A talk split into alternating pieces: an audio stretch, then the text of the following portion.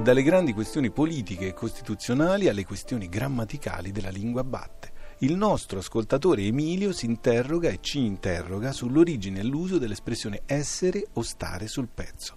Risponde per noi Valeria della Valle nella nostra Accademia d'Arte Grammatica.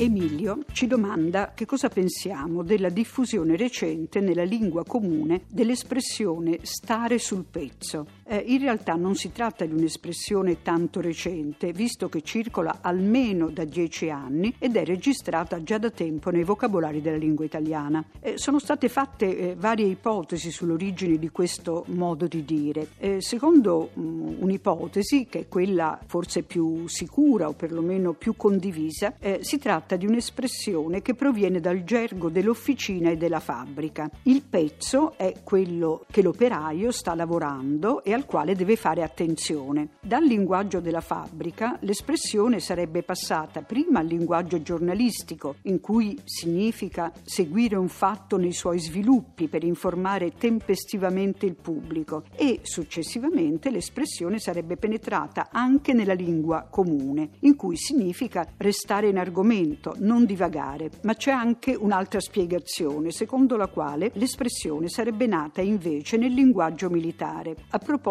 dei pezzi dell'artiglieria, il pezzo è l'arma collettiva, come la mitragliatrice, il cannone o il mortaio, e per il suo funzionamento occorrono almeno tre soldati, il capo pezzo, il puntatore e il servente al pezzo. Stare sul pezzo, o più correttamente stare al pezzo, significa o Significherebbe dunque essere pronti a fornire l'apporto che compete al proprio ruolo per la precisione e l'efficacia del pezzo al quale si è addetti. Ora ehm, devo eh, aggiungere che questa spiegazione la devo a un esperto, eh, l'ufficiale Lucio Di Martino. Eh, se accogliamo questa ipotesi, l'espressione sarebbe passata in seguito a indicare i pezzi di una catena di montaggio col significato di essere al lavoro e per estensione lavorare con concentrazione e assiduità, senza divagare. In ogni caso, quale che sia l'origine, stare sul pezzo è modo di dire ormai diffusissimo, non solo nei giornali e in televisione, ma anche nelle conversazioni e nel linguaggio comune.